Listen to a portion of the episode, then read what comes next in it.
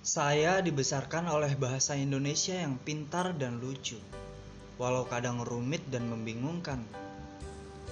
Ia mengajari saya cara mengarang ilmu sehingga saya tahu bahwa sumber segala kisah adalah kasih, bahwa ingin berawal dari angan, bahwa ibu tak pernah kehilangan iba, bahwa segala yang baik akan berbiak, bahwa orang ramah tidak mudah marah bahwa untuk menjadi gagah kau harus menjadi gigih.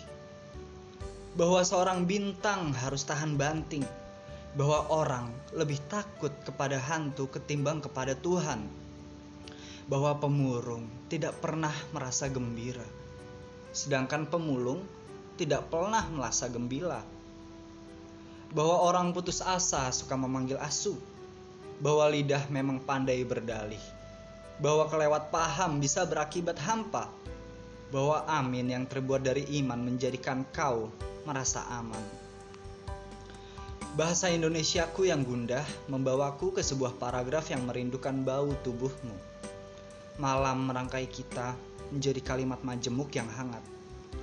Di mana kau induk kalimat dan aku anak kalimat.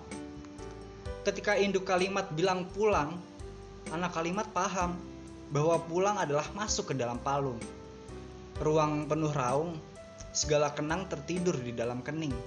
Ketika akhirnya matamu mati, kita sudah menjadi kalimat tunggal yang ingin tetap tinggal dan berharap tak ada yang bakal tanggal.